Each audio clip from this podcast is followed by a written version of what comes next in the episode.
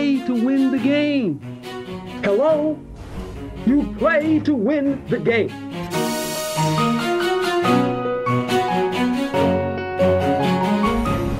Playoffs? Don't talk about playoffs. You kidding me? Playoffs? I just hope we can win a game. If you want to crown them, then crown their. But they are who we thought they were, and we let them off the hook.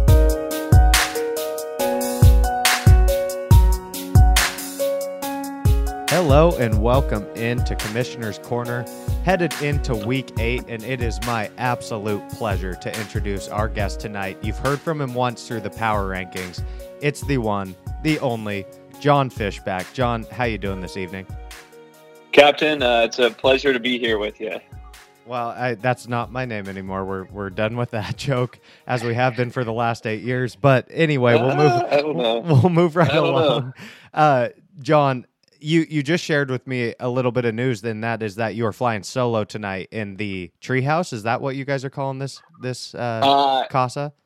the cabin in the woods. Oh, the cabin in the woods. My fault. as. Yeah. Cheers, by the way. Oh, cheers. Uh, what what are you going with tonight? Can you hear that? Oh, I can hear the clinkies. Mine's in a plastic uh, cup because I'm trashy. So Oh, I've got uh, some Maker's Mark whiskey on the rocks. and equal, Hanging, hanging out with my friend Connor.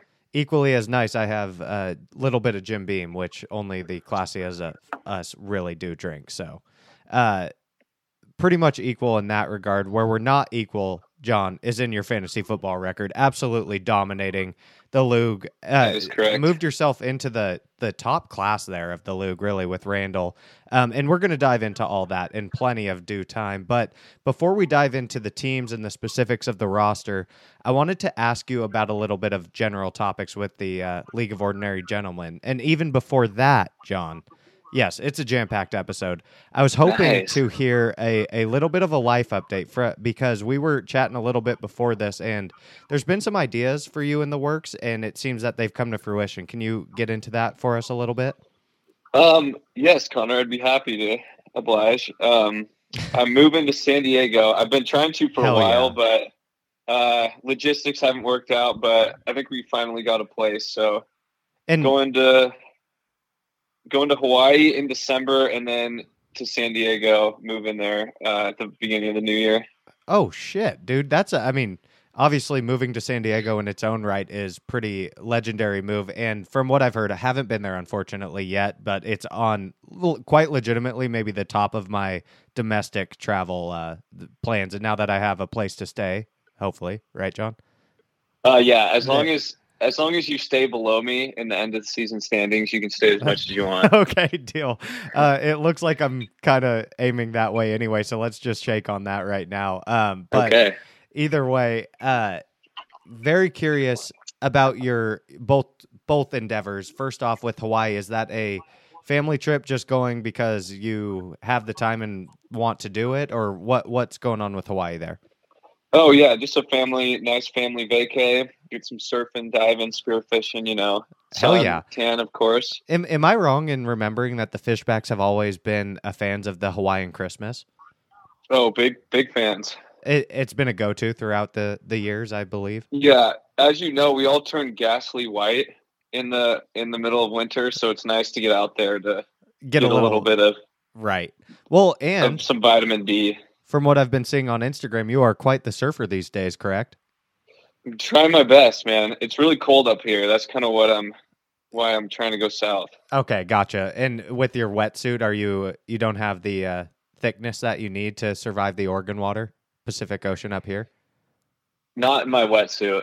Okay, fair enough. And and I think San Thick- Diego will pretty much solve Plenty those thick problems. in other areas. That's right.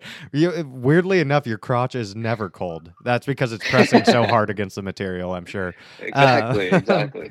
That's pretty sick. And then with San Diego, how did that all come about? I know you've been talking about it for a month or two.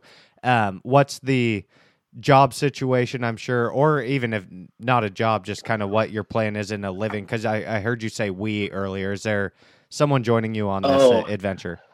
Well, I don't know if you know, but I uh, after I finished working my job last winter, I took like a three month trip down Highway 101 and down into. I was supposed to go to Mexico, but just got stuck in San Diego, living like a homeless man out of my '99 Camry that you know well. You oh all know yeah. well. Oh yeah. Legendary So yeah, car in the sleeping Luke. sleeping in the back of my Camry for about half the trip. No Uh, shit. The the people that I'm moving with, yeah, like literally like a homeless man went in a in a car. Ended up showering a bunch of days at- at the beach showers. Became friends with many of the old homeless men. It was a good time. Anyway, I found out I really like it down there. That's so- amazing. I yeah, not dude, like literally, I'd be sleeping in my car and have to go to the bathroom and go and use the public bathroom, like as my, you know, that 2 a.m bathroom trip. unbelievably wild, Jon. And and in that, can I am I understanding right that like when do you make friends with the other uh not other because I know it was temporary for you, but the homeless the other, the, my fellow homeless That- man. Well, I mean, if it it sounds like it for a brief period in time. Oh, Yeah. Okay, a quick game update here. Um, Jon, did you just see the last play? Because I know I'm a tiny bit ahead of you. So, Packers, did. Cardinals, an amazing Thursday night game so far. Cardinals obviously undefeated. 12 seconds left from their own or going in on the eight yard line. A fade route or back shoulder throw to AJ Green. He his head never turns around and it's picked off by the Packers going the other way. It looks like they're going to hold on. Both teams move to seven and one. Probably the best Thursday night game of the year, if I can be so bold. Great for me. Kyler Murray with no touchdowns, and DeAndre Hopkins only played about half the game. So and that's going to play Yeah. in that's going to play in a little later i wanted to uh, wrap up on the the first Oh, parts the- here because we got to save all the LOOG content for one portion obviously um, okay, will you be in a beachside property or like what's the living situation because if i know you you're going to be living in a dope spot and making it work best for your uh your preferences around that area which i would assume is surfing and then um fishing maybe a little bit Oh yeah, so we're trying hard to make it as uh, bet you know the best situations possible. Uh, I'm moving there with a girl and a guy that I lived in Thailand with. Oh, no way. not. Yeah, and so when I was down there, the other half of the time that I wasn't staying living like a homeless man, I was staying. I was basically just living on her couch. Her family has a place in La Jolla. So yeah, they've been, they've been doing all the house hunting while I'm up here. Hell and, yeah. Uh, yeah, so that's a pretty ideal stitch. That's a yeah, and that's a crazy situation in general. Just the fact that you've met such, you know, I guess lifelong, maybe a bit bold, but companions that you're now living with through your trip to Thailand. It just shows like the world traveling and the adventure is definitely well worth it. Ten times out of ten, that's The adventure never sick. stops, Con. Oh, and I think you've inspired most of the LOOG uh, through that message. And with Wow. that, let's dive into the LOOG a little bit. That was a B minus transition. I'll, I'll be- get better as we go. Uh, I'm looking for okay.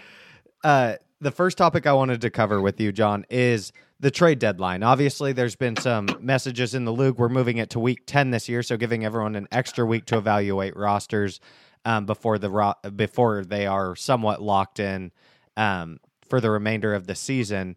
And and my question mostly for you is one, do you like the change? Is it not really relevant to you because whenever the deadline is, that's kind of you know it, it doesn't impact how you're looking at making moves um, or were you against it No, I love it. I'm a big fan. It always seems like it's a week early every year. You know? and that's the feedback Uh, we got la- when i look back through the messages last year there were two or three people that mentioned that same thing which is why um, i think it was brought up this year to move it a, a week back but Yeah. It's like every year, including this year, I get super surprised when I get that text from you saying the, you know, the trade deadline's next week. right So I feel like it's perfect. We love trades. I'm a big trade guy. Well, fan of them. yeah Um, I, i'm with you yeah, i love the chaos of a trade and Me and too. that actually leads into the next point i was curious with the trade deadline and the league specifically and your experiences over the years you know we've seen absolutely crazy deadlines especially over the last couple years where we're getting 10 trades on a day. Whether they be major or minor that doesn't really matter a, a lot of major ones included but the deadline has been a new factor in the league i'd say over the last three or four years where it really comes into play towards strategy in the postseason. And i would i i really think part of that is the fact that the beer mile is now such a uh, glaring, you know, reward. A I scary guess thing. scary thing. It's I don't know what you want to call it. Yeah, uh, punishment, not reward, uh, for the loser. That trade deadline strategies have completely altered in the league, and there's times where maybe you're giving up stars to get more depth throughout the lineup just to avoid the beer mile because you're already out of the playoffs, so on and so forth. But I wanted to know with that deadline and kind of the league's recent history, do you feel at times that it's more you're wanting to make a move rather than you need to make a move, or is it is it the opposite for you where you're just kind of looking to improve your roster solely, um, and and the emotional side doesn't really impact how the trades shake out? I think it's definitely both. I will say before I get into this that the only problem I could see with moving the trade deadline back a week is that once teams, you know, see that they're out of it and they're probably not going to run the beer mile anyway, that they might not be as frantic to try to make a trade. That's a good uh, point. That's a good point. But I think the beer mile does quell that. And this year, Everyone's so involved close. with the beer yeah. mile. So Yeah. we- I don't Seven think we'll have a are. problem. Well, with the beer mile and the playoffs, like literally everyone has a chance for both. it's been staggering um, how close the league's been this year. Yeah, it's awesome. So I couldn't, I can't see that this year, but I could see that potentially being a reason why we might want to move it back in the future. But I don't Right. know. We'll see. No, that's a the good beer point. miles, the beer miles getting more and more daunting as we oh my god, I'm tired. our bodies age. Yeah, so I love it though. It's a great. I mean, what's better than the beer mile? You It's a perfect a- punishment, honestly. It is- Exactly. Our league did a great job in deciding that, and um, I don't remember who exactly suggested it, but a great, great pick overall because it's it's just hard enough for the loser that I mean it sucks. Uh, me and you Yeah, both can speak to that. It sucks. It's not easy as it seems, and it's not as fun as it seems. But it's also something anyone can get through, and it's really not going to be something that uh, you know torments you throughout your life. It's it's it's the perfect amount of scary and fun for everyone else. I've loved the tradition of everyone meeting up to watch it. That's in town. Yeah. Um, I, I think an underrated part of what makes it so horrible is that, like, as you can speak to last year, you were puking on a track where there are never stop moving. Never stop there, moving. there, there are families going around the track watching you Literally puke vomit. ridiculous.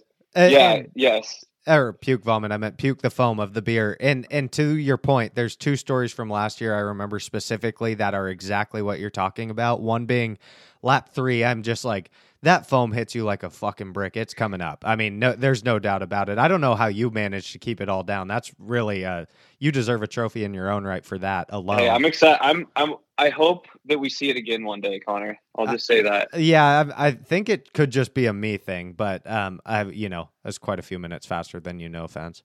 Uh, Uh, oh, okay. That, dude, it's not even comparable. it is comparable. You're, no, unless you don't throw up, everything else is second place after that. oh my Mine gosh, is the I don't fastest know. time because I held it down. And you guys told me I couldn't throw it, by the way. Yeah, but the, I you know, know, that's been change. disputed.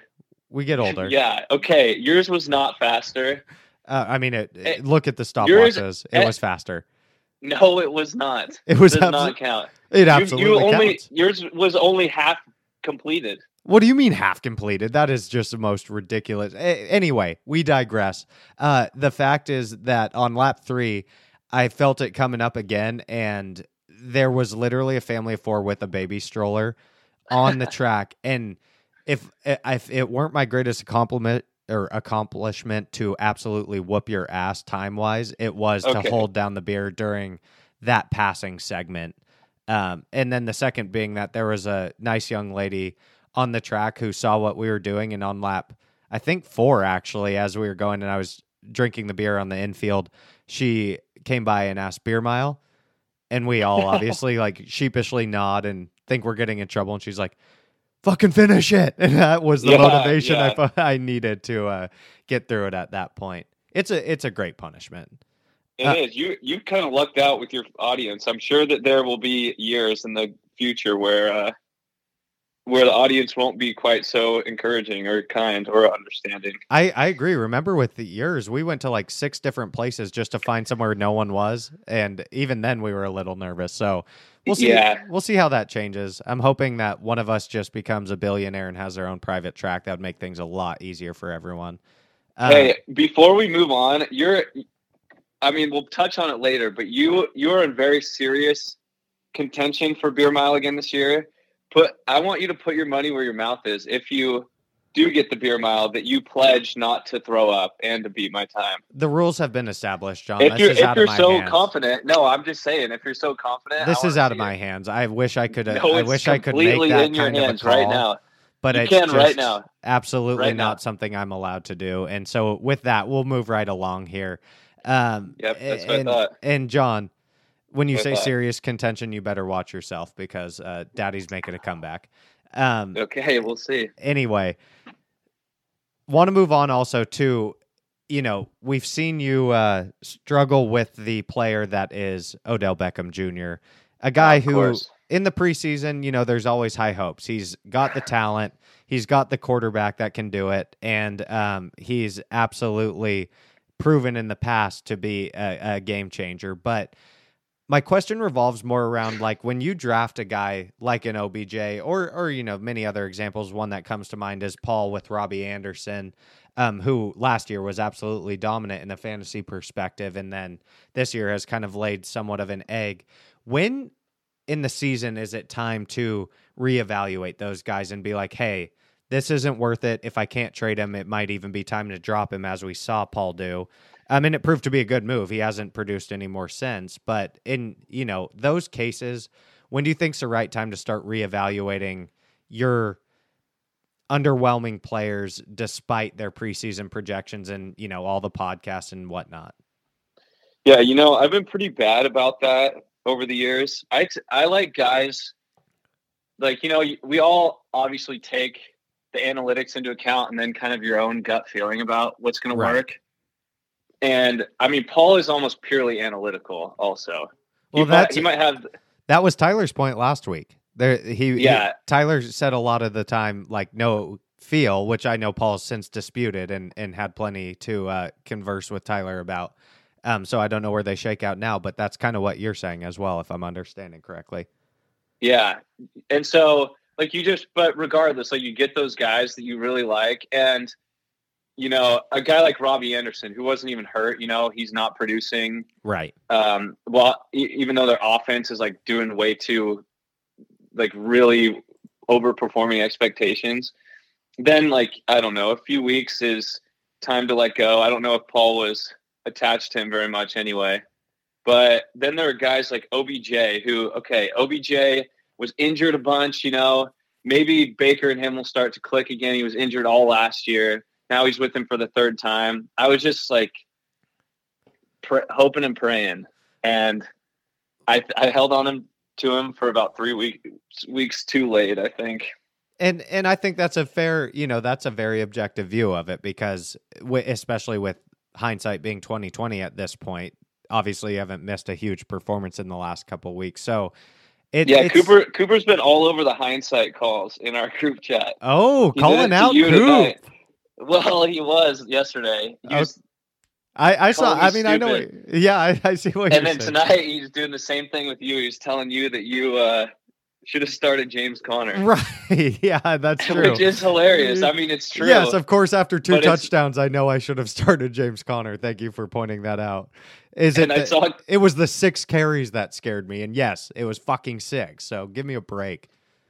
I mean, yeah, two weeks in a row, Con. 14 point plus points on your bench. Hey. I can't believe you. Oh, oh, we'll talk about it later. Okay. Anyway. Well, you What know what? Let's saying? just let's let's go ahead and jump right into the power rankings. That's what everyone's here for. That's the bread and butter of the episode. So let's let's get to it, Johnny. let's uh, get to it. I mean, I think we want to start with one because you're on the podcast. And yes, these are from, by the way, sorry, excuse me. I should start this off the right way. Jon, I want to talk to you about the rankings that were written beautifully by uh, our very own Cooper Sprunk. Absolutely hilarious. And I also want to get your opinions on his White Claw flavor rankings, or not rankings, but assignments for for each player. So, uh, first and foremost, topping off the list at number one, is yourself, Mr. Fishback, the only man that could pull off a deal to get um, Derrick Henry and Alvin Kamara on the same team. We all say it's the blonde hair, but you say it's fantasy football IQ. What's put you at the top of the Oh, rankings is. this season? Well, obviously, it's got to be my my RB one and RB two. Also, let me say, uh, Coop did a great job. Everyone who's done this has done a great job so far. I know it takes like a while, so Yeah, and can't be understated how great it's been. Paul did an excellent job last week, uh, albeit spending half of the words in his essay on his own team. but what would you ex- that's the thing I like about this is you really feel everyone's voice in their writing. And uh, what, Yeah, what else would you expect from P Chef? I mean, that's how it should be. It's true. It's great. But all right, let's get into my team. Isn't it great, Connor, to see me back at the top? It's been about a year or two. It's Isn't it great to see? it's it's not great to see, especially because of the fact that you basically paid Jack to help you out. I mean, otherwise, it's an underwhelming roster. I'll, be right. honest. Okay. I'm trying to talk know- myself into things. No, you are absolutely know how- dominating. good your memory is right now, but Jack, you guys were all like giving me shit on draft day for accepting that trade. Nah, it doesn't a sound few- like me. Okay, I'll bring I'll bring up the receipts. Okay, show me the receipts. I will. But so like the perception now is that Jack's an idiot for making this trade. Well, okay. I, I'm pretty sure he offered it to multiple people, and everyone was kind of like, "eh, whatever." When he offered it to me, I like he called me and we made it happen in like two minutes. I just said yes, and he said, "Okay, I'll send it to Con." and so to be fair, what? to be fair, Jack, it, the trades worked out exactly how both of you envisioned, where you're getting the Yeah. big first round, you know, you're getting that big production from those guys, but Jack has also received, you know, a lot of production from those mid tier guys that he stacked his roster with. So I, I, True. I know people are thinking it's it's easy to say, oh, that's a bad trade because Derrick Henry and Alvin Kamara are such overwhelming names. But at the same time, it's really worked out both the way both of you, I think, envisioned, or I mean, the point of the trade, it felt like, um, where Yeah, your star power is off the charts, obviously. Um, and Yeah. you're at the top of the league. But also, Jack has had one really terrible loss to Tyler and otherwise has scored over 100 points most weeks. And that's that consistency factor I think he was chasing in that deal. So, really, Yeah. I- whether it's a good or bad choice, that's a different discussion. But I think it's at least worked out for both of you in a in in the sense you envisioned it. I mean, yeah. Obviously, Derrick Henry should have gone probably one. I I don't know. Even with C-Max, if he wasn't injured, probably still won. So I got a little fortunate getting Henry at four, you know, and Kamara at two. Um, and I think it fits our styles. You know, Jack has Jack loves being consistent, having his D and kicker uh, perform well, having a good quarterback every year, and having depth on his team. Right. He loves that. I like having top heavy guys and then taking risky flyers uh, and having my bench filled with potential. So um, I think it worked. It's it's worked well for both of our teams. Unfortunately, Jack's my picks that he took haven't panned out. You know, like Keenan Allen and right. Kittle. Well, and, and, And Keenan Ridley. Allen was Jonathan Taylor. Oh, it was it. Yeah, that was a deal with Cooper. Yikes! Wow, what a trade from Coop. Yeah, Coop. Well, again, to be fair, the Jonathan Taylor's last two weeks have been an increase over where he was producing at the time. Oh, big time. Yeah, Yeah. big time.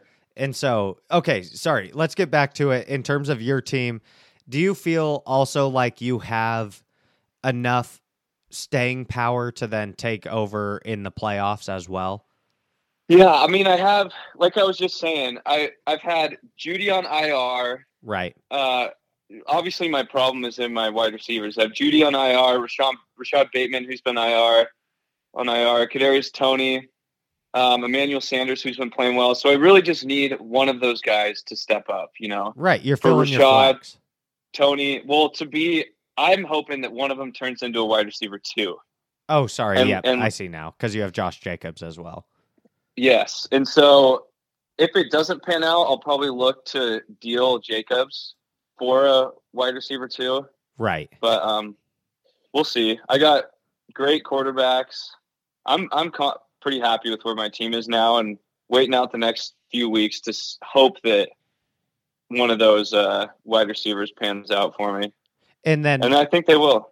And, and I, I agree. I think you're you should be very confident right now. Your your team looks like an absolute force. And then I think you've been cheeky on the waiver wire as well as with some of your late draft picks on, like you said, uh, guys like Bateman and Toney who are just now showing their potential and and could be major factors late in the season as well, especially with bye weeks in the mix. Uh, that's always nice to find one or two guys that that produce consistently enough that you don't feel terrible filling in um, some of your stars, you know, spots at the beginning.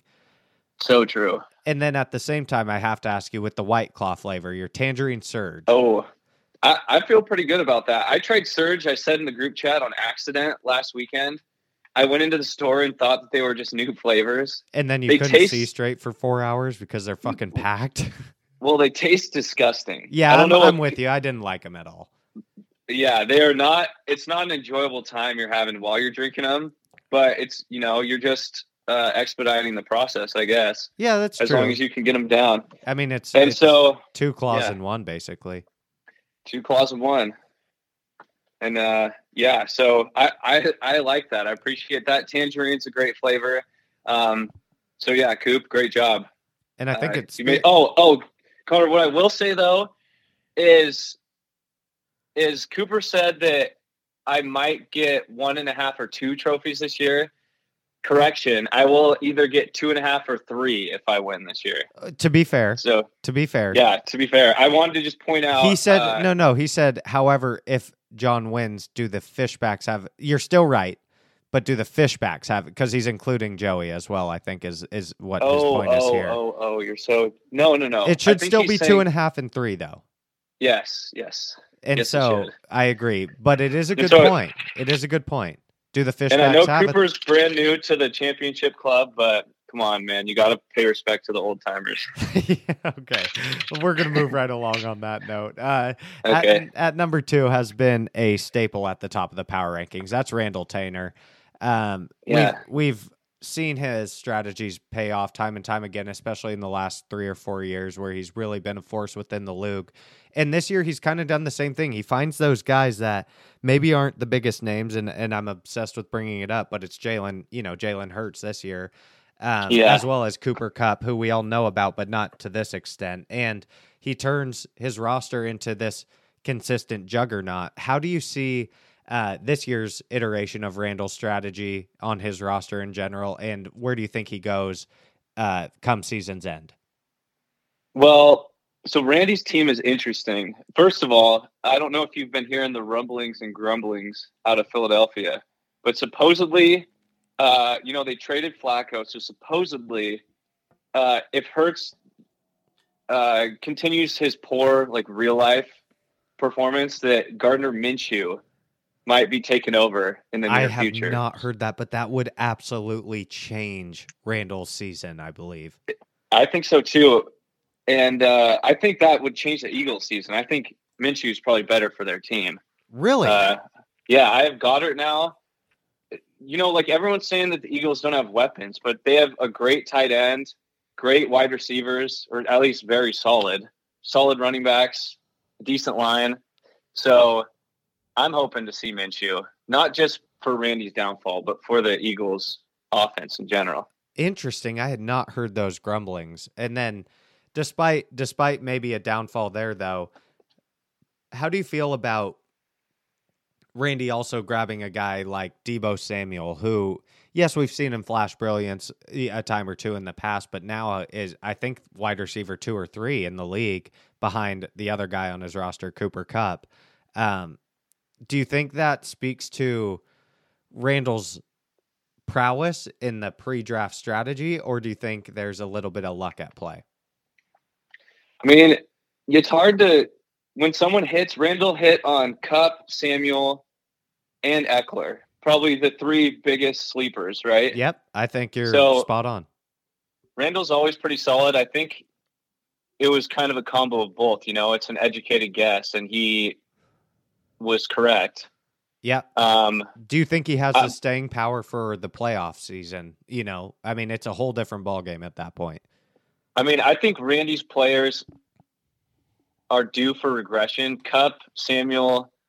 I mean, Kupp's on pace to have the most uh, yards ever by a wide receiver, which I don't think he'll end the season like that. Ekeler's averaging RB two numbers, which I don't think he'll end the season like that. He's also super fragile. He's questionable this week.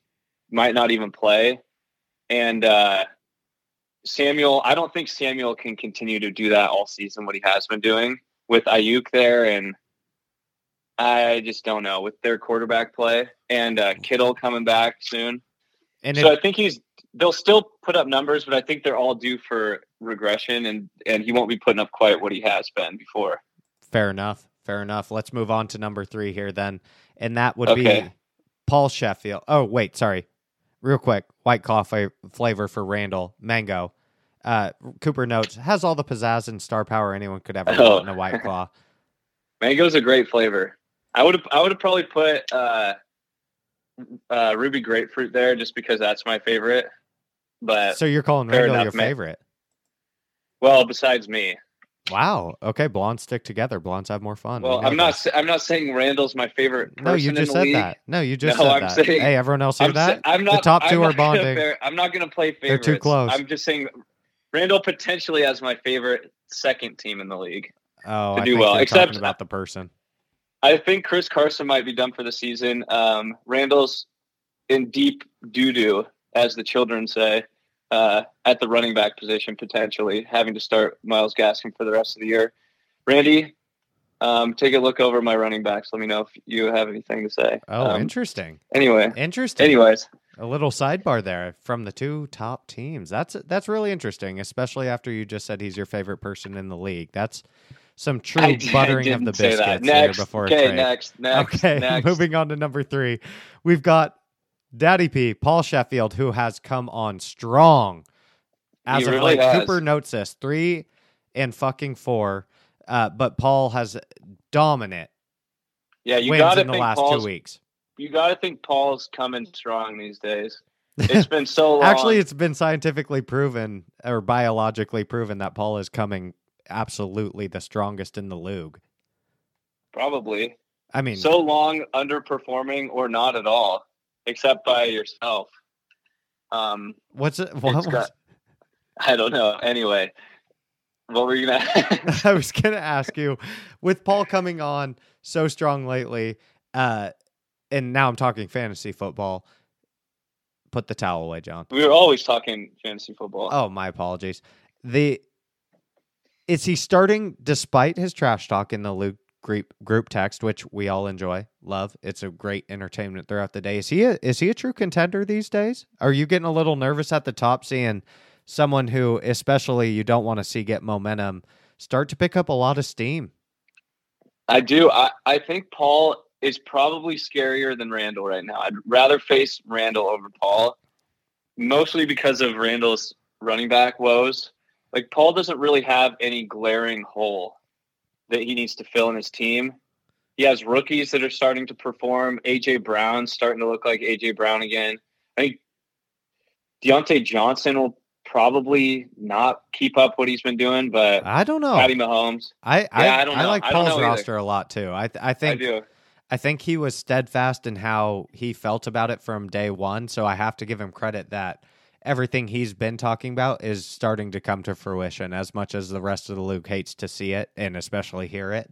Uh, hmm this is I, I think this is a contender. I, I think this I do too. roster is one to definitely be I would not want him to be the three or four seed and I have to match up with him in the first round if I'm one or two. Um, Yeah. i- i- as you and Randall are if we're taking these power rankings as seeding. Uh, that's Yeah, that's no, the I guy agree. I'm trying to avoid. But not close behind him is number four, and that's Cooper Sprunk, who these two both have put up just a ton of points for the record that they're holding right now. And Cooper has made some really great trades as well as continued, you know, kind of his hot streak from last year on some of his, I don't even know if sleepers, but guessing on even the stars, you know, consistency again out of Davante Adams. Um, and, and some of these other guys, like I know Saquon hasn't exactly panned out, but that's about the worst luck you can get. And then I, I just keep drooling over his trade for D'Andre Swift, who has turned out to be an absolute force. Um, Well, despite- Swift and Taylor. Huh? and Taylor, which is recent, but I mean, paid off two out of two weeks. How do you feel about uh, Cooper's squad for the rest of the season? And I assume another guy you're kind of nervous about facing come playoff time if you're in that position still. Yeah, I'm nervous about it. Not as much as Paul's, just because. I mean, if he does have Saquon and Davante in the lineup, that's a pretty scary team. That's wild. Think about that. Yeah. He, he, he has Saquon now added to Jonathan Taylor and um, D'Andre Swift, and then Courtland Sutton and DeVonta Smith have been, you know, They've been all right. all right, but then he gets Davante Adams back. You know, Yeah. he's got Mark Andrews, who's a great tight end. Obviously, Lamar Jackson, an absolute force at any given week. And let me just add, he's got the best defense in the league with the Bills, averaging eleven point three from the defensive side. So Yeah. I don't know. I I like this team a lot. I one thing to note is Cooper has zero dollars now. I think Kyle has zero as well. Cooper spent thirty, the remainder of his dollars, thirty six, I think, on Tonyan. Yeah, I didn't understand that move. Why why spend so much? Like, I mean, he got him five and a half, and then maybe tore his Achille, or I mean his ACL. I don't Yeah, understand that move when I saw it, but maybe it was It's just very worth. when he has Mark Andrews, you'd think that he would don't go get it. for. I don't get it either, but you know, it obviously didn't pay off tonight because he got injured. So something to watch out for. Cooper will have zero priority on the waiver wire the That's- remainder of the season. That's true, and we're you know, and being the first year where the waiver wire is the bid um, format, it's it's going to be interesting to see how that impacts late in the season, especially after the trade deadline when you can't do any other moves. Um, It will. But overall, I love Coop's team. I think he's also uh, pretty. I think Cooper, Paul, Randall, and myself are in the upper tier right now. I, I in, think in League of Legends, we call that the S tier. Of course, uh, I'm very familiar with the S tier. I'm normally there myself. Um, Okay. The- well, are you? in life, not fantasy football. Okay. Uh, All right. Well, that's that's almost as important. Almost, it's really not close. I'm much more affected by fantasy football. Um, at number five, speaking of myself, is myself. I I know, Jon, you might disagree with this ranking, so I want to give you the first the first choice here. Interesting. With you being fifth, uh, I think you and Derek should be switched. But aside from that, I don't really think that. I think that's fair. I I, I can I agree because he's won one more game and his team seems to put up. He's more, I think, more roller coaster projection, but his roller coaster goes a lot higher than mine in the good weeks, and he's Yeah, had I- he's had some good weeks. But you guys are close. You have guys. You kind of scrapped your way to your record. Darrell Henderson, um, huge pick. I Uh, like it's- Zach Ertz, Thank you, thank you. but Jon. you've had like Tyreek Hill and Chris Godwin underperforming. David Montgomery hurt. Tyler Right. Lockett underperforming. But um, obviously, you've had abysmal uh, managerial choices the last two weeks. What? Okay, last two speaking of bad no, waiver no, wire the last pickups, two why, why'd you pick him up for thirty plus dollars? Not play him and then drop him the next week. yeah, uh, Can you please I'm- explain that to It- the whole league right it- now? Yeah, it's because I'm an idiot. If you want, if you want my rationale behind why I'm an idiot, the thought was that, um, a- and by the way, I won last week, so you know it worked out either way.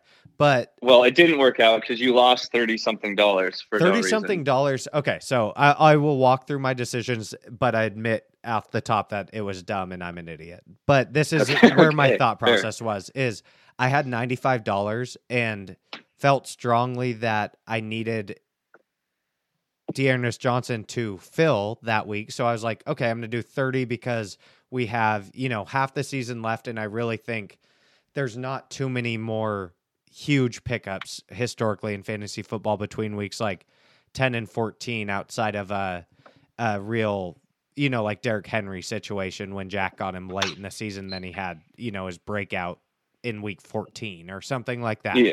It- Yeah. They do slow down late in the season, usually. Um, yes, I agree. Barring like a bell cow getting injured and Right. And that's always a, that's always a I mean it's football. That's always a factor, but yeah, my thought was okay, I'm at a good point in time to make a move. I had obviously Montgomery go down and then last week uh, Najee Harris was out, which is been a, a great producer for me. So I was like, I'll go with Johnson because both Cleveland guys are on the IR. I was also thinking David's in potential for the beer mile. So if I can somehow just barely snipe him, and I thought David was going to put like 60 up. So really, I thought I was kind of the going to be second. That's 100% truth. I was surprised he didn't bid really at all. Um, Uh, and then Yeah, that, that I'm- I'm wasn't my shocked as point well. though. That wasn't like I, I thought I'd be second, but I still wanted him. Thought I could potentially hurt David's chances because he's in the beer mile running, and I'd be lying if I said I'm not just fucking nervous about doing it twice in a row. That's just embarrassing as hell. And then the uh, true. then- you're you're not wrong there. right. I mean, I'm just owning Especially that. as the That's commissioner, you can't set a precedent that you're just like obviously the worst manager I- in the whole league. Exactly. That's it ruins the legitimacy of our league, especially going into the tenth year. So everyone should bench It's their players and let me finish not last. Um. Anyway, then I was thinking that when I compared it, David or I mean uh, John Connor. Wait, what did I just say? James Conner um, was playing more often because Chase Edmonds had a shoulder injury, so I thought he'd get a majority of the carries. And he's just on a touchdown streak, as we saw again today. And with D'Ernest Johnson, when I was reading about it, they're like, oh, Felton might play a lot of snaps as well. And then Case Keenum was playing. So I was like, of course, uh, who were they playing? Washington? No, not Washington. Whoever they were playing, I was like, they're going to, oh, Denver. They're going to stuff the box and just stop the run and make Keenum beat them. But then Keenum was pretty decent. And like he didn't have a great stat line, but he was good enough. And Johnson looked like a whole different back than I thought a third string would be. So it was just Yeah, a recipe for disaster. But I'm completely embarrassed for spending that money and then dropping that person a week later and never having them in the lineup. That's a fact. That was just so that was a long explanation to say, "Oops." yeah. I mean, but it's I think when you listen back to that explanation, it, it makes I, reasonable I sense. just listened to it already. it's reasonable. I just listened to it. It is. Re- I mean, it's reasonable. It is reasonable. Everyone makes mistakes, Connor. Everyone, Everyone has, has those, those weeks. Ah, you son of a in fantasy football. Um, let's All right. move along. We've we're taking a long time on these power rankings, and we still have to get to the week ahead. Um, I think my team's posing for a comeback, and it's going to be absolutely glorious. There we go. I hope Uh, so. At, at number six is the guy we were just talking about, Derek Sanger. Uh, four and three, the only other non three and four team outside of yourself and Randall. And he's been, like we just mentioned, kind of a roller coaster, but his highs are very high and his lows aren't that bad. I mean, there really haven't been outside of maybe one week. Uh, it, it hasn't been absolutely terrible, in my opinion. What's your thought about Derek going forward? I, I was really high on Derek's team a couple weeks ago. I think that's trending down for me. I don't think Mike Williams was the receiver that he, um, you know, was supposed to be, or that he was performing as. Um, Yeah, that was he. I feel like he traded for him two weeks too late. yeah, I think Antonio Gibson. I mean, I've heard about Antonio Gibson having some sort of stress fracture that's supposed to like require surgery, or you put yourself at risk, something like that. Yeah, where I've- he's supposed to be utilized less because of that. Yep, I've heard the same, and especially because J.D. McKissic has been pretty good. Yeah, so Derek's kind of hurting. He's got wide receivers and could he could use uh, you know an RB two because he's got fringe RB threes right now. Um, especially once your boy Montgomery comes back. Hell yeah, that's gonna. What do you- an- What do you think about Derek's team, Connor? I think that Derek's team is not. I, I think he's going to be clear from the beer mile, but I really don't think he'll make the playoffs. In a weird, I think he'll be exactly that five spot. Like Hmm. that's just how I see. It's hard with Dalvin Cook though. I mean, he could be an absolute game changer, but then who's Derek putting in if Gibson isn't a full go or if he's just not underperforming because of this injury, which he has the last couple weeks? Like Khalil Herbert's done, like you mentioned. Zach Moss is he's averaging eleven a game, but it's all super risky because it's like a couple yards and a touchdown. You know, like Yeah. it's James Connery, where you don't want him to be your RB two. Um, well, and I'm shocked that he dropped Mattison this week and kept the Steelers on his bench with Dalvin Cook just being the most fragile man in fantasy football, I know that not could be having his backup. that how could many, be tough. How much money? Forty two. Derek only has forty two dollars. So I mean, it's Mattison's David's if if Cook suffers some sort of You're you know, absolutely right. injury. I mean, yeah, absolutely, and that's He's probably yeah. That's been a- him or Pollard, most valuable handcuff. So I'm shocked Derek dropped him. I am as well, but at the same time, I mean, we'll have to see. I, I could see Derek being the team that somewhat falls off late here. I, I don't mean that to be disrespectful because obviously he's four and three. He's better than over sixty percent of the teams in the league, but at the same time, I just don't know if the staying power is there, especially you know, DK Metcalf doesn't have Russell now, and it might be, you know, maybe he comes back pretty soon. Maybe he delays it because they suck ass. Um, DJ Moore's been an outbreak, you know, or like a sleeper this year, but also Sam Darnold's now starting to go down the shitter as well.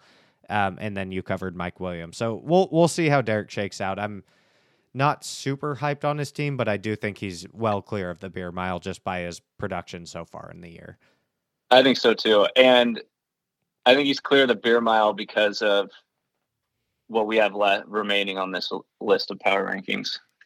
And so let's get right to that. At number seven, Hey, that was a good transition, wasn't it? that was, I mean, you're doing it better than I am, which is embarrassing because I do this. No, that's not true, Connor. Uh, we hey, all know that's not true. Jon, true. you know what? I'm gonna, I'm just gonna W captain from here on out. Thank Okay. you, thank Don't you, know what that means, but Well, you're Oh. taking the nickname. no, You've taken over the transitions. over the impossible. That's like that's like you trying to take over Chicken's nickname. Just doesn't work. they call me Rooster, actually. Um, no, they don't. At number seven, we've got Kyle George, and oh, it, I'll say I said it last week. I'll say it again. Injuries, obviously, main factor. He'll let you know about it in the group text as well. But as as much as we're poking fun, that's super tough to navigate when the Yeah, waiver wire also hasn't been in a, a real wealth of talent or or output this year. Kyle's done great on the waiver wire. Like Yeah, Amazing. exactly. That's what I'm saying. Like he's done better than anyone else probably in terms of just finding people to even produce. Because Mhm. his team should be probably at the bottom of the barrel just due to the injuries and lack of production from um, McCaffrey and Clyde Edwards Helaire. yeah, and Hopkins too. He was. I mean, he, Hopkins is still averaging 14 points. I mean, that's that's still close to wide receiver one numbers, if not there. yeah, yeah, but not. You don't draft him that high to get. That's a fair position point. ranked ten, probably closer to fourteen. Uh, for all the guys who've missed games or been on bye. So, yeah, he DeAndre hasn't been performing as well. Amari Cooper after week one, I think, hasn't. Right. um, and his injuries. So Kyle's just he's just been kind of bent over by the injury bug, showing the 50 states, you know. Absolutely. Um, but uh, that being said, you got to get, like you already did, I mean, you got to commend him being in the. I bet you is. Kyle could name all 50 states. You know those maps that are blank and you have to write in the You think, okay, quick, quick sidebar. Would Kyle be your pick to do it quickest and most accurate out of the league? well, I think so because he's been bent over and shown the 50 states so hard and for so long by the injury bug that I think he's just got it memorized, not even on purpose. That's okay. We're gonna leave that one right there because that's a pretty perfect ending to uh, number seven there. And we know Kyle's uh, Kyle's going through it right now, but luckily he's got the Braves to shed some light on life. Right? True. If he gets McCaffrey back to play the rest of the season, Kyle's not running the beer mile. Yeah, I agree. I mean that McCaffrey injury is a crippling one when you pick him first overall, and he's been statistically the best fantasy player, maybe I think maybe ever as a running back over the last couple years of his career. Uh, Yeah. he, he will. I mean, anyone would be kind of hamstrung by those type of situations. Um, that being said, do you think the Braves win the World Series? I hope so. We all hope so. We all hope so. Fuck Houston. Um, number eight, we have David Walser, a guy in a very similar situation. A lot of injuries have played factors. His lineup last week was one of the worst we've ever seen put into starting slots, and he still almost managed to pull out a victory. I don't think he, yeah, just barely lost. Um, what do you think about David's prospects? As I mean, his his roster's coming back to form. Russell Wilson obviously needs to get back into that quarterback slot. Otherwise, how do you feel about David's roster? I think David's roster is solid, but not great. I think Diggs will play better. Cooks will play better with Tyrod Taylor back. Evans will probably play worse when he gets Gronk and AB back. James Robinson, who knows? I think his season hinges on James Robinson continuing to produce. Um, Yeah, I agree. So, I mean- especially as they get, you know, their record gets worse and worse. How do they handle his touches and and exposure to hits? I mean, that's that's going to be a major factor. Yeah, true. Uh, David's not very deep, um, and his team is kind of risky in itself. His starting roster, even fully healthy. So, uh, I guess we'll just have to wait and see. David, I would not be feeling too confident, my friend. Wow. And then at number nine is a guy we we let off the show kind of debating about True, true. Jack McDonald. I want to hear your thoughts first because I've I've made mine pretty clear. I think I I have to tend to agree with Jack here, and I think it's uh you know obvious that he feels this way by the group text, but I think his team is being underrated, and and I don't know if it's his team or his managerial prowess, but otherwise, I mean the stats are backing up that he's in contention week after week. It's true. Um, so you know earlier how I had placed the top four teams in Cooper's power rankings: me, Randy, Paul, and Coop Yes, in the S tier. yes, It, uh, this is we're talking League of Legends here, League of, of Legends course, champs. yes. So they're in the S tier. You and Derek are in the A tier. Kyle and David are in the B tier. Jack and Tyler are in the C to F tier. Sabkif Like I think it's they're pretty, uh, like obviously like you feel strongly you you feel strongly that Jack and Jack in this situation is part of the bottom two teams in the league. Not even just based on Cooper's rankings. Like you feel that way. Yes, I feel that way. I think Okay. Coop did a great job. Um, and I think Jack, he's a great manager, but like we were talking about earlier, his picks, Ridley, Kittle, Keenan Allen, have all been a huge whiff, you know. Right. Fournette's been good for him. Damien Harris has been good for him. Um, Darrel Williams will be good for him for a little longer, but aside from that, I don't really see anything besides Justin Jefferson's team. Well, aside from the kicker and defense and quarterback that I like at all, that that would make him me scared of playing his team. You know? Right. Like you're going into if you played him 14 weeks in a row, you're feeling confident. Yes, I think he should have held on to Jonathan Taylor and traded. Like, I don't know. I don't know. Jack has a bunch of assets still, so hopefully he can make something out of them Right. uh, to keep himself out of the beer mile. It's an interesting point. I, I don't know if that deal's possible without Jonathan Taylor because Keenan Allen is still a big name despite his, you know, Yeah. lack of production, I guess. He's averaging 11 a week. Um, but if you can't do that deal with Damien Harris included, you got to hold Leonard Fournette because he's been a breakout star this season. And then I, I don't know how else you get that deal done. And and that being said, I don't know if Jonathan Taylor. Maybe Kittle. I agree. Kittle's interesting, especially being on the IR, but I don't know if Jonathan Taylor is like I think the last two weeks have really skewed our opinion on him. He's been consistent. I mean, he's like RB two or three. I'm not saying Yeah. he's not had a great year, but the last two weeks have really bumped him up those rankings. Whereas before he might have been maybe seven through ten. I I don't know that for certain, but that's kind of the feeling I got with him. Maybe I'm underrating him myself because he plays for the fucking Colts, but Well, and the Colts have been playing better, and he's a rookie. So uh, Uh, sophomore. I am H. Oh, is he? Yeah. Oh, never mind. Well, but I mean, this point still holds. Like he's young Yes, and he's still got he's still got his health. and his teams, you know, they're they have a new quarterback and they're starting to play decent, like what they were kind of projected to be like at the beginning. So That's a good point. who knows? Who knows? It's it's unfortunate. You you know Jack's sitting there sad about it. Oh yeah, he's probably got his own glass of whiskey uh, on the rocks right now. I, I I'm pretty He's- certain of that. When he listens to this, I can guarantee you there's a frown on his face. well, I'm sure uh, uh, the lucky part for us is we're going to hear about it in the text. So we'll be so. sure to follow up on that one. And last on the list here, Tyler Baggenstos. He's been, you know, last on the list pretty consistently so far. got a good output tonight. We'll cover that here in a couple minutes. But do you think Tyler deserves to be consistently on the bottom, or is this something where you feel people might be sleeping on a potential, not maybe not contender, but someone who's more of a serious threat than we think? No. Okay. Okay. Got it. Uh, Thank and- you. And we'll move on. Uh, no, go do, you, do you remember right before the season started, I made those quarterback comparisons to who?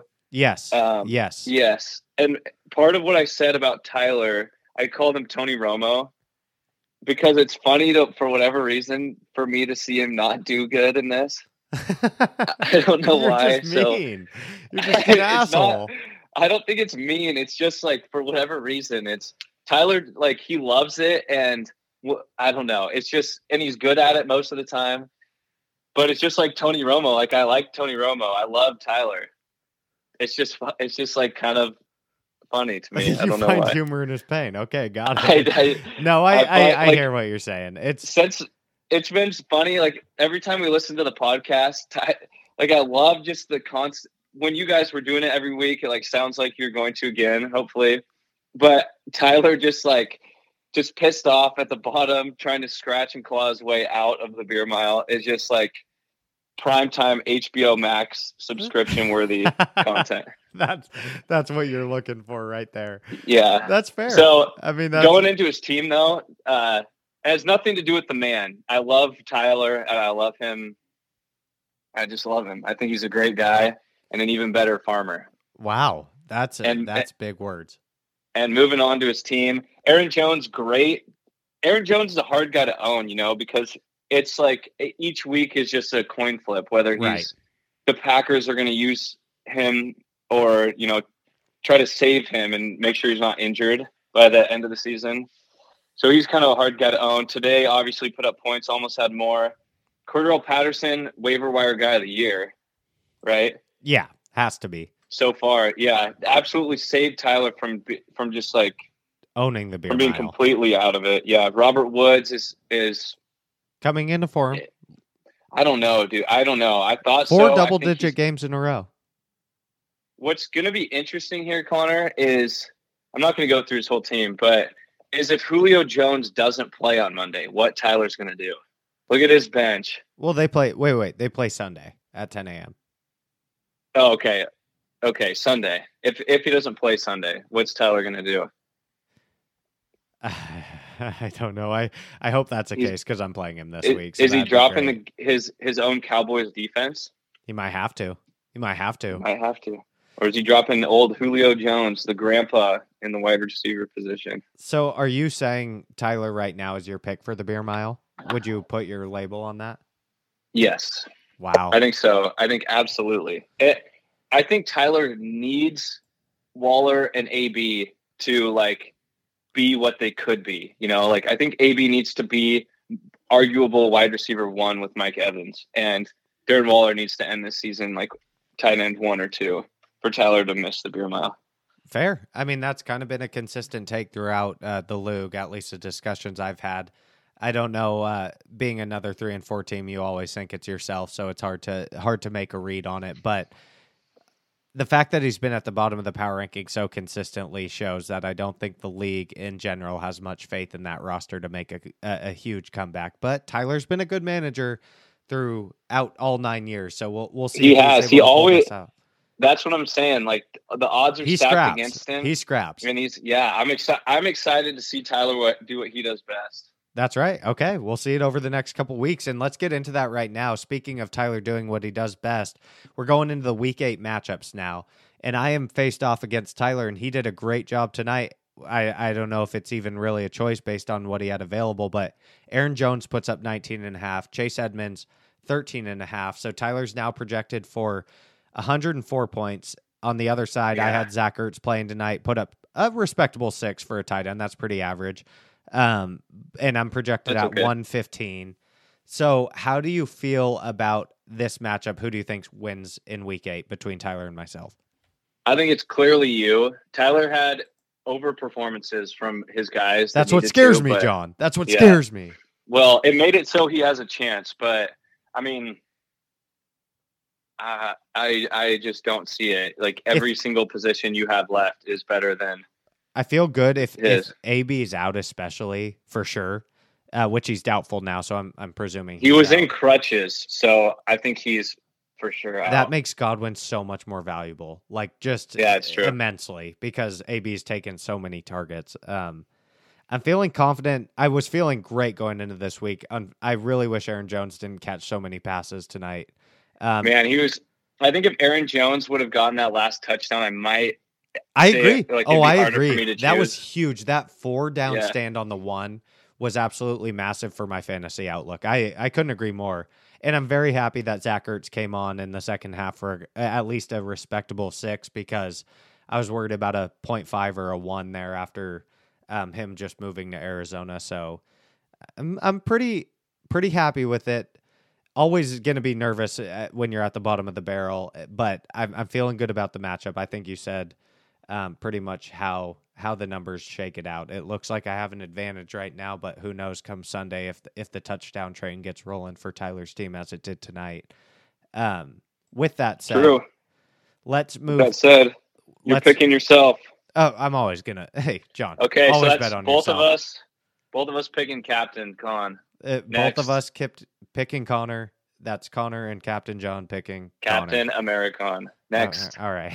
the next one is uh, one of the league's best versus one of the league's favorite subjects. That's Randall versus Jack. Versus this is a battle of the igloo. I mean, they lived together two years in college at the igloo.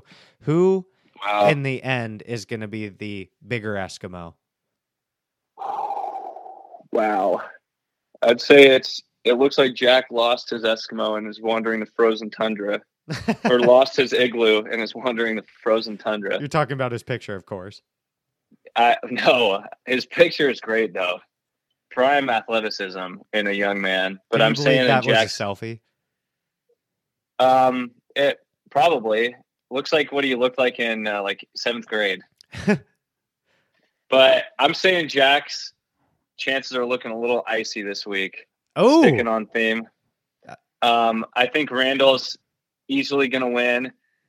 Uh, yeah, I mean, we, we'll need to m- monitor the Jalen Hurts situation, but I don't know. Jack, unless Calvin Ridley can you know, Calvin Ridley missed last week for or two weeks ago for like mental health issues.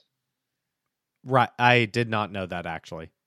Yeah, and okay, not saying that that makes him a pussy because it doesn't at all. like it really. I, no, of what I'm gonna not, say- but thanks for saying no, that. of course not. It's very brave of him to do that. What I'm saying is he's playing like a pussy. Like he he like refuses to even attempt to catch balls in traffic. He like doesn't ever fight for extra yards. So like Cal, I'm super down on Calvin Ridley right now, and so thus I must pick Randall that being uh, said, in, his in a landslide. slide. his output hasn't been that bad. I mean, No, it ha- well because his volume is cr- is crazy, but Right. his like conversions on the attempts are so bad. fair enough. Fair enough. I I'm gonna pick um Randall as well. It's hard not to, just because his team looks set for another big week. I wouldn't be shocked here. I know I'm taking both sides doing this, but I'm curious if there's going to be a Randall week where we see like 85 points. You know, like just where Yeah. everyone returns to not not even Oh. preseason, but just like if there's a regression, like you mentioned Yeah. earlier when we were talking power rankings. I don't think it's this week just based on their matchups. Um, it looks like his best players are playing defenses they'll take advantage of. But Yeah, I, I am curious except about that.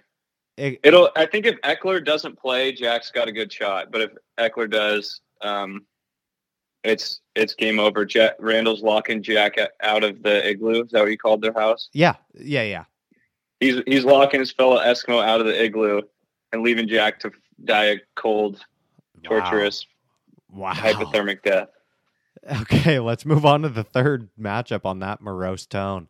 Um, Okay. We've got Derek that's versus great work. Paul. This is like a all-time LOOG matchup. I mean, all-time life Yeah. matchup. These guys have been in each other's lives and more importantly domes since I mean And near hearts. birth and hearts since near Yes. birth. Uh, this Yep. is the battle of fuck Mountain Gate neighborhood. Is that right? Wow. Did I kill that? I think I killed that. I, I it sounds good. Uh, Mountain Gate neighborhood. Paul and Derek. Sounds like a place I'd want to live. uh, me as well. And Paul, being the quote unquote underdog record wise, is projected for an eight point win here, 114 to 106. How do you see this shaking out? Are we going to see Derek ride the highs of his roller coaster, or is this going to be Paul's continued comeback war train that he's put together over the last two weeks? I think this is going to be one to watch, big time. Really, you you see this Um, one coming yes. down to the to the wire, maybe Monday night, considering Patrick Mahomes will be a part of that matchup. Yes, and I think it. If I were to pick what it hinges on, is Khalil Herbert's performance. Right. I think Um, that's fair and, to say. and so, with that being in doubt, I'm going to go ahead and pick. Um, you know, growing up the richer of the two, Paul Sheffield. God, I guess that's one way to distinguish. Money, it. money really can buy everything, Connor, including wins in fantasy football. Well, I guess if you consider the waiver wire dollars money, then I, I mean you're right there. But otherwise, I think Paul just also might have the better roster. So I, I'm gonna go with Paul here too. Um, I think, I think, I, I hate saying it because he says it so much himself, but Paul might have a juggernaut on his hands. I mean, when all these, Who in? Oh, his team. yeah, I mean, just with yes, I agree. with what he's putting in the lineup this week specifically, kind of being his best lineup, this is a scary team. I don't know if Yeah, they're at the top two with you and Randall. I I would put him right up there with Randall, to be honest. I think you've still got the the clear cut one right now, but Paul's made a lot of good moves, and I expect I expect him to con- kind of continue down that path of uh, destruction that he's put together recently. Yeah, what's really scary is Pitts. It he's starting to look like he That's might what I'm saying. edge Right. Ridley as the wide receiver, like pass catcher one, Oh yeah, and he's looking. that's really scary. You're starting to see why he was such a high pick in the the draft last year is because Yeah. they and they found the way to use him in the offense and then you have Matt Ryan who's able to deliver the ball whether you like Matt Ryan or don't doesn't really matter he's great at throwing the football and is going to be a pretty damn decent quarterback until he his arm fails him and and right now he's able to get that ball to Pitts and it looks looks like a real threat uh, coming into the end of the season here True. I will say, Connor, real slimy move by Paul picking up Deshaun Watson. Yeah Can't that's bel- the thing Can't you believe know- someone would condone that type of behavior. I know. I thought as a league we kind of understood that that's something we were against as a whole, but I guess there's one person willing to go to, like you mentioned, those those depths of hell to uh, win a fantasy football game. Hey, man, he's taking notes from the Cowboys. They don't care about off the field issues. All they care about is the dubs, and you do kind of got to respect him for that. I guess that's true. I mean, he's getting those dubs. So recently, what Yes. you say? Recently, uh, yeah, humanity aside, let's go on to the next one. Thanks for leading me in there. Uh, next You're one welcome. there is Cooper and David. Cooper gets five and a half tonight from the guy he paid the rest of his salary for in the waivers, Robert Tonyan. Um, Yeah. Tanyan, Tonyan, uh, Tanyan. I'm gonna go with Tanyan, uh, who hurts his knee after a huge reception. Obviously, a bummer for Coop there, and now he's projected to lose to David, who has been absolutely bashed in the rankings as of late. So, do you think Cooper's able to pull off, you know, some extra pointage where ESPN doesn't see it, or do you think David rises above that hate and kind of steals a win here? I don't know if steals even appropriate, but gets to four and four. I mean, he's probably catching Coop at his most vulnerable Right. with Lambjack, Mark Andrews, and uh, he absolutely is. There's no doubt. Saquon Barkley. Yeah. So if David were to win, this would be the week. And I'm going to say he's going to do it. I think uh, Big Chub Energy is going to steal one from Coop this week. Yeah, I'm gonna have to agree with you here because, uh, and I'm sorry we're agreeing so much, but at this point, I think Hey, Connor, uh, great minds think alike. that's what they say. I see a That is what regression here say. from Jonathan Taylor, uh, specifically Titans defense. Not something to be too worried about, but I just don't know if the Colts are that good of a team as well as they've been playing late. And then I always worry about a running back on a really poor team like the Lions. Um, obviously, been proven completely wrong this year. Swift has been awesome, but I'm just curious if I mean they're playing the Eagles this week. I expect that to be a very competitive game, um, but if they're consistently losing, how often are you really going to put the ball in your young stars' hands uh, with a chance of injury. I mean, enough that you know he's going to continue. I guess his ten carries a game, but if touchdown, So are you talking about Swift? yes, Hmm. I'm just Yeah, curious how that point. plays out the rest of the season. It's a great point. I think he's Uh, overperformed pretty clearly. Um, Yeah. and I don't know. I don't know. It's right now. It's a real toss up in my gut about if he continues that pace or not because I see it. I mean, the- he's a focal point and they dump the ball off so much. But at the same time, if that's a guy you're relying on on like an zero and ten team, I start getting really nervous. Yeah. What their coach is kind of crazy though. Oh, he's he's a lunatic. Yeah. So so who knows? Who knows? And also, I'm not even gonna attempt to predict. Yep. Okay. Good point. Let's let's move right along here. Uh, so Okay. we're we're both taking David on that one. I think.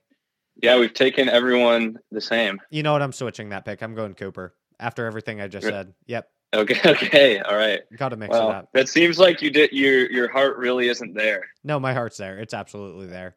Uh, and Okay, then the good. next one, it's you versus Kyle, and I'm gonna pick you. So you should go something different. Which which team should what? I'm gonna What's pick your the team name? Uh, Yeah. What's it called? It's Count Chocula. Um, is, is your name right now? An absolute classic. Uh, In it, it's you know in season. We got Halloween coming up this weekend. oh, I'm Uh, with you. I Count love. Chocula is the best seasonal breakfast food that's ever existed. So I feel like it's a fitting name.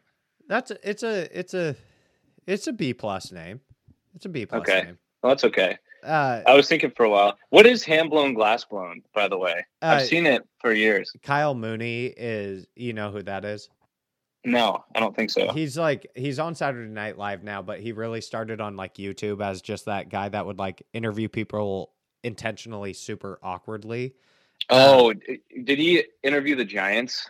Yes, yep, same guy. Oh, and he had a video. I believe this comes from when he was uh, a stoner video, and they walk in and ask about his bong, and he's doing that voice he does, and he's like, "Yeah, his hand going background," and that's Oh, where it oh, comes from. Yeah, in general, So it's a weed thing. it absolutely. Okay, nice. it- a, quick question off that: Is it safe to assume Kyle Blaze is based off his team name? Does Kyle burn? I don't know. Okay, I don't know. an- It, it would It's seem like he he's putting on a front that he burns, but I don't know. sometimes the people putting on the front are the most, you know, timid. Don't burn. Right. Timid of the bomb. Yeah. Yes. They they like have never even touched a gram of marijuana in their entire lives. Not even one single gram. I agree. Yeah. Um, to move on to his team now, though. Uh, Okay. So Kyle obviously really hurting tonight. He he went for the handcuff all season of Kyler Murray and DeAndre Hopkins, which first two weeks looked brilliant. And and I still don't hate the move, but tonight is the opposite example where it's crippling. Kyler Murray only puts up eight points, and then DeAndre Hopkins seven, so fifteen total out of his two of his top three picks, um, and then his top pick will be out of the lineup with an injury. Do you feel like do you feel like you've already won the week? And I'm being dead honest Yeah. when I say that. Like do you feel pretty confident there's nothing really that could spark it out uh, like spark a win for Kyle outside of just something we've never seen before? I think that like be- maybe I'll I mean take that's an honest maybe I'll take out a couple of players to make it so like I want to turn my TV on on Sunday. Okay, so yes, is May- your so- it- Yeah, no. My answer is no. That I think, like, I'm feeling good this week. He got he, his two highest scorers just shit the bed. So well, that's what I'm. I, this is all after tonight's game, is what I'm yeah, saying. Like, yes, yes. going into the week, it's a whole different story because those guys are such threats. But after tonight, I mean, yeah, the firepower mean, is really yeah. tough for a comeback. Even if you're, I mean, your guys would have to not show up almost They'd in terms of your stars. Well, okay. yeah, I agree. I yes, it's a global. I totally agree. May, maybe uh, maybe I'll do something nice for Kyle and like take out Derrick Henry. You should. We'll see. You should do it. You should see. what happens. Just do it and see Should what I? happens. What does he play? Maybe I'll take out Kamara after I watch the uh, ten o'clock games. that would be savage, honestly. That's not as risky. That's not as risky. So That's. may, I that guess be I would have to do. Henry or nothing. Uh, you should do that just to be an absolute ass. You might overtake Paul in the league rankings for Yeah, person we'll we don't want to see win most. We'll um, see. And I don't want to be that guy. it might. I want you guys to root for me like you do every week right now. Yeah, we're we're all very much rooting for you. It's great to see you I- win and not myself. That's what I've always said to everyone. It's great. It's great to be in that position, Connor. All right, Jon, that wraps up uh, our power rankings as well as matchups ahead. And I know we're Woo! we're running pretty late here, but do you have do you have like five to ten minutes for me still? Oh yeah, I, I'm doing nothing to the rest of the night. Hell yeah. Well, then I don't care if the Lou's not listening anymore. I need your uh, opinion. It's going to be a tradition each week to talk a little bit of Blazers at the end of the episode. Oh, So- nice. What's your opinion on the start so far? Obviously, two and two, uh, a bad loss to Sacramento, and then a, a absolutely terrible loss to um, the Clippers, and then big wins over, weirdly enough, Phoenix as well as Memphis, who are two teams I would have thought we would lose to, uh, Yeah. based on those other games. So, where are we at in your mind? What do you think of the rotations? Obviously, Norm uh, suffering a knee injury is is not great for the squad, but I know you're a big proponent of. Actually, let me just read your text. CJ is quote unquote worthless as he puts up 34 points in that same very game. So I'm Yeah. curious about your Blazer takes. Okay, okay. um, that's funny that you have that on tap there. What I will say is, Well, it was it's just not the right time for that take, is all. well, I, I think any time this season is the right time for that take, unless Dame gets injured. Okay. It clearly doesn't work. Okay. There, you know, you know. What's Let, let me use an analogy for you, Connor. Let's go back to League of Legends, okay? yes, of course, something we're all very well versed in.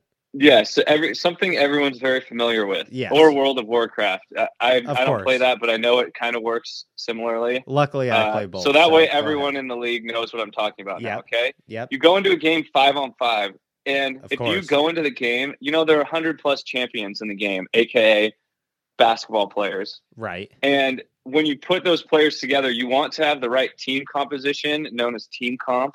Right. Uh, Well, otherwise, because- you're yes, like like you walk into any game and you should like someone is favored over the other usually um and so when you walk into the game one team has a favorable outcome based on how their team works together you know how they synergize off of all of their talents and attributes blah blah So and where you go against another team, you put all of your players against the other team's comp, and uh, that really there's a really good way to measure success based on your team composition itself, and then pairing it against the the enemy team's composition. yes. So generally, right now, you're talking about just basic strategy of competition.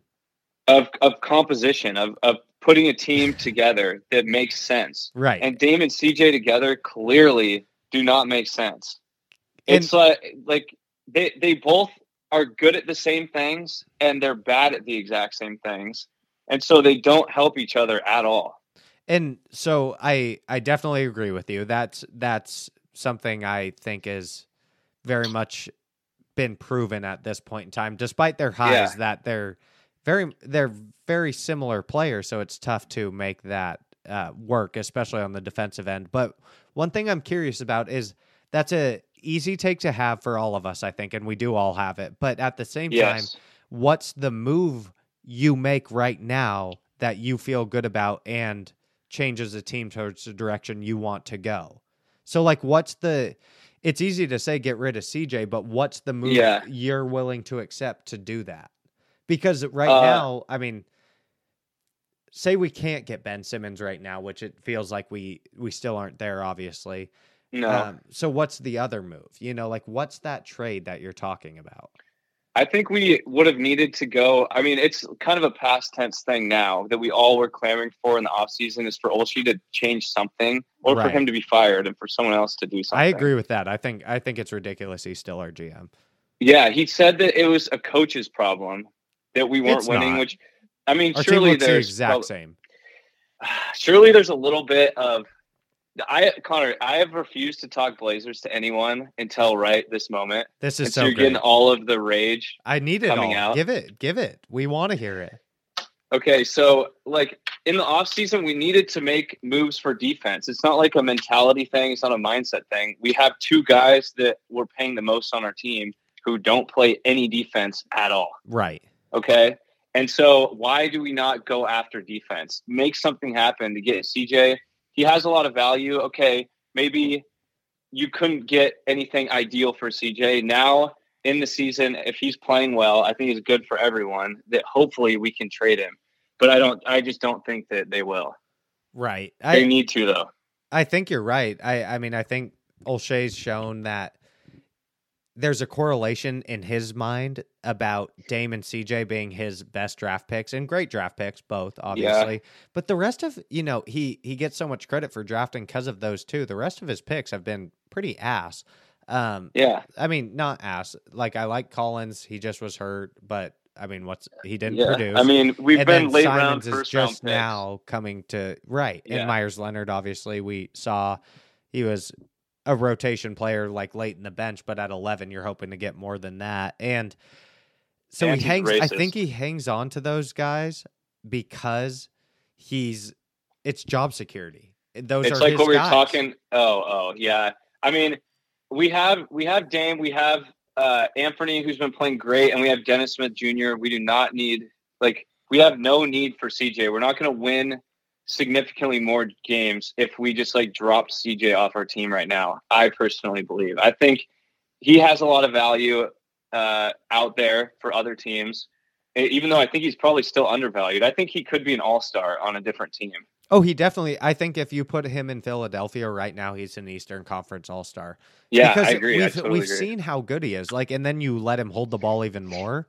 I mean, he's, Yeah. he's going to be fantastic. That's a that's a tough part. It's just what you said of together they don't. It doesn't make much sense, unfortunately. And doesn't. that's not. That's. I mean, it's not their fault that they're built the same way and like No, not at all. similar basketball. It's just a fact. and can't play a lick of defense. Why could we get like Tobias Harris for CJ instead of Ben Simmons? Like, is that a realistic thing, or is that not even a, a concept to the Sixers? Because that would be somewhat interesting. I don't know. Is he is he solid defensively? Well, he's. I mean, we just have to change it up in general. He's not terrible, and he's like six eight. So I wouldn't I wouldn't mind getting like trading him and him for like a couple pure defensive players or like and just him and someone Dame on else. offense, basically. Just saying, like Dame. you have to do it all because that would be a situation like CJ is basically our only other offense right now. That's a fact. Like, I mean, well, Nurk's not great offensively. Anthony Anthony can can create shots as well. Obviously, not nearly as good as CJ, and he's kind of out of control sometimes. Right. But I don't think he's like a horrible option, and I don't think we need as much fire firepower as we have. If we could play really good defense with Dame, Nurk, hopefully stops playing so soft. yeah, that's a- Um, that's Rocco, if he can hit some threes, and then just have defenders out there, I think that that's what will do it for us. Yeah, I don't I don't disagree with that. Either. Sorry. That's what I think. Yeah, no, I'm with you. I don't disagree with that either. Is just the fact that like I think I think we're basically have shown that what we've tried these last couple of years just isn't the winning recipe. Um, No. If we're trying to be a contender, the other thing though is like you're not going to become a contender by trading CJ. So I do understand the kind of business aspect of it. I'm just so curious about what's out there. I th- oh yeah. I mean, this is the first year I've ever just like not gotten excited about this the random guys like Zeller and Larry Nance that we uh, seem to just like cycle through every year, a couple years. Oh yeah, And that's where- those where are I'm the just- same trades Olshey's done every season. Yeah, or free agents or whatever. But it's the first year I'm just I'm like just accepting the fact our identity that we're you know going to be a low round playoff team as long as CJ is on our team and our composition stays reasonably similar that we're like I'm not investing too much of my heart and soul into it until I see something happen. But Jon, that I mean, we're Portland. We have to invest everything into it because we have no other thing to root for. I don't want to die young, Connor. Isn't it better than dying? I want to see never I want to see my grandchildren. I want to see my grandchildren grow up and get walk my granddaughter down the aisle. And that's not going to happen if I continue on this pace as a Blazer fan. That's a fair point. I mean, that's a fair point. They have caused me so much undue stress over the last couple of seasons that I could have just gone without. But at the same time, I get up for every You can't. It's like a drug. It's like heroin. Exactly. Like you're saying you're you're ready to be done, but I know you're watching every game based on already your text this season. Obviously, I mean, this Obviously, is what we, do. we get up. this is what we do. every single season. I will say, okay, my one positive thing I will say is that I love the vibe that Chauncey's bringing. We we seem to be playing like with with some attitude a little bit that we have lacked. You know, like Chauncey's a Chauncey's a, a baller, and Terry Stotts was like a white guy who goes hiking with walking sticks he paid for. Well, there's clearly a there's there's clearly a difference in just like do not sleep on walking sticks. That's all I'll say. But at the I same mean time, I mean you know what I'm saying. no, I do clearly because a different vibe in the locker room. I did go to the opening night game against Sacramento, and Dame was like, I mean, they're like dapping up on on the last second shot, like before it goes up and everything. Like, you can tell there's a different relationship between a player and someone who's been a player in the past, and especially someone like Chauncey, who's been. I mean, his name's what, Mister Big Shot. I mean, that's crazy. Yeah. So it's yes, you can tell the see- difference in yeah. relationship. I could see it not being great. You know, like uh, If it's not the right it, person, it gets too casual where they're not held accountable. But I think Chauncey won't let it get that way. I hope. Oh, I think So- you're right. I think he's already shown that, or not. No, he hasn't already shown that. But I think he just, as a a person, especially as his time as an analyst, you can kind of tell he's the type to tell it how it is and kind of demand respect, and because of that honesty. And so I think he'll get the same thing out of the team, whether that means you win or not. I mean, whole different question. True. True. I'm glad we're on the same page. We are absolutely on the same page. And because we're on the same page and because we've gone almost an hour and a half at this point, let's go ahead and wrap there. Love it. I, I loved it too, Jon. Thank you uh, a ton for joining me. Everyone's going to love hearing the takes. I already know that. So this will uh, this will be a an episode that goes down in the books. That's for sure. Hey, thanks everyone for listening. Um, sorry if I offended you in any way. Just know that I love you, each and every one of you, exactly the same as people. Well, that's and, And you love I wish- Randall a little more, is what you said earlier. No, and I wish you all nothing but the highest level of success financially, spiritually, um, relationship wise, Wow. and just overall happiness. I love you all. See you soon. That's just a touching way to end. And with that, we will wrap. All right. For Jon Fishback, Connor Scott, this was Commish Corner Week 8. We'll be back next week, Week 9, with a new special guest. Till then, peace. You play to win the game. Hello? You play to win the game.